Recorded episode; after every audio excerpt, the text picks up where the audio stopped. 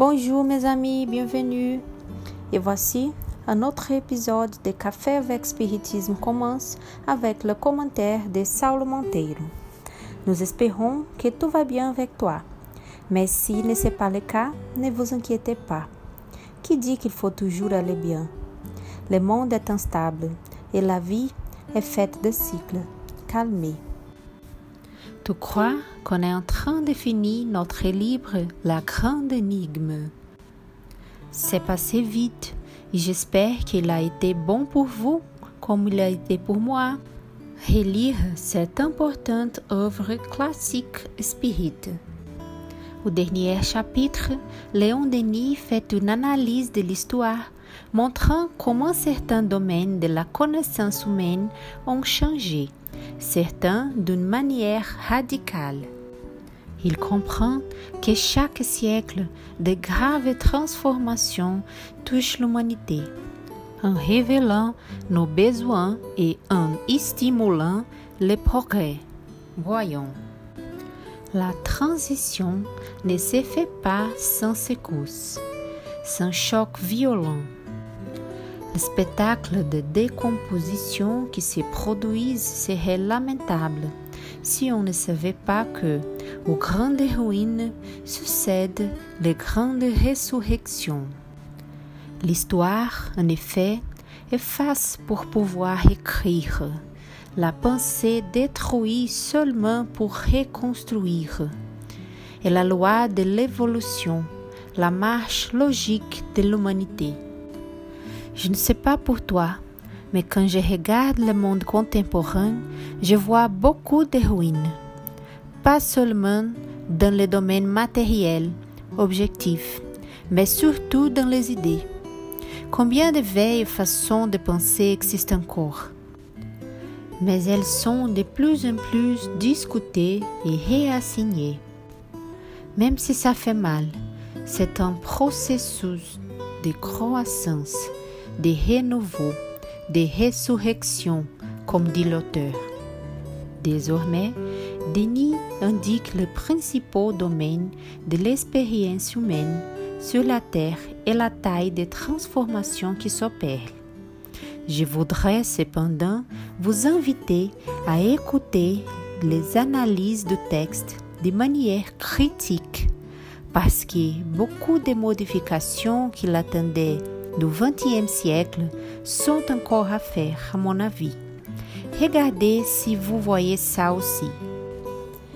Dans le domaine des religions, nous assistons à un grand effondrement, ou plutôt les rites et les formes culturelles s'écroulent.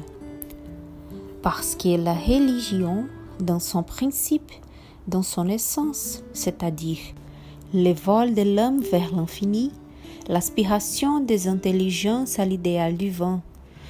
La religion est indiscutible comme la vérité, inépuisable comme l'amour, inaltérable comme la beauté. Ce qui doit périr et qui tend jour après jour à s'étreindre sont de vieilles formules dogmatiques, le vieux pharisaïsme, les disciplines âgées. C'est tout l'appareillage sacerdotal et le culte des idoles. Regarde mon ami, ma sœur.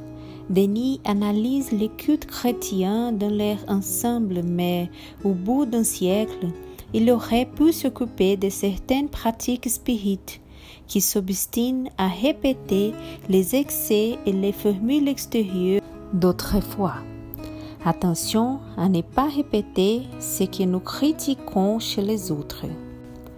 Nous avons également assisté au changement de la science, mais pas de la vraie science, car celle-ci ne peut périr, mais de la science matérialiste, celui qui a dominé le monde pendant plus de cent ans. Chaque jour, la science s'ouvre à des nouveaux modes et protocoles. Chaque jour, de nouvelles relations entre les savoirs et les sentiments sont faites. Les paradigmes spirituels commencent à s'imposer. Mais dans ces domaines, regardez, il y a aussi les retards souvent conférés par ceux qui isolent les choses de l'esprit dans les murs du temple, en empêchant ou en rendant difficile la pénétration de la méthode scientifique. Les problèmes politiques n'offrent pas moins de gravité. Sous la pression des événements, la plupart des institutions monarchiques se sont effondrées et la démocratie triomphante s'étendit sur ses ruines. En son sein, toutefois, une crise intense est apparue. L'homme sera libre sur la terre libre. Tel sera l'idéal social de l'avenir. Mais il faut tenir compte de la nécessité initiale de notre facteur, la fraternité, que seulement par l'harmonie peut être un équilibre avec la liberté. Bien que l'interprétation soit absolument libre, nous croyons que les compromis spiritiques et l'engagement des spirites va au-delà de l'institution que nous fréquentons. La société attend quelque chose de nous. Et comme le dit le livre des esprits, et pas de moyens directs matériels et avec des institutions humaines que nous collaborons pour les progrès.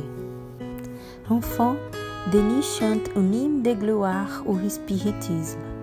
Mais n'oublions pas qu'il sera ce que nous ferons. La doctrine spiritique est inattaquable et nous ne pouvons rien faire contre elle. Déjà, nos mouvements autour de sa divulgation ne sont pas toujours en accord avec leurs concepts.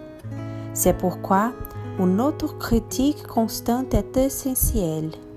Concluons avec le maître de tous. Il y a une doctrine en même temps vieux comme le monde et jeune comme le futur, parce qu'elle est éternelle, étant la vérité une doctrine qui résume toutes les notions fondamentales de la vie et du destin. C'est le spiritisme. De grandes choses se préparent, que les travailleurs de la pensée s'élèvent. Si vous voulez participer de la mission offerte par Dieu à tous ceux qui aiment la vérité et la servent.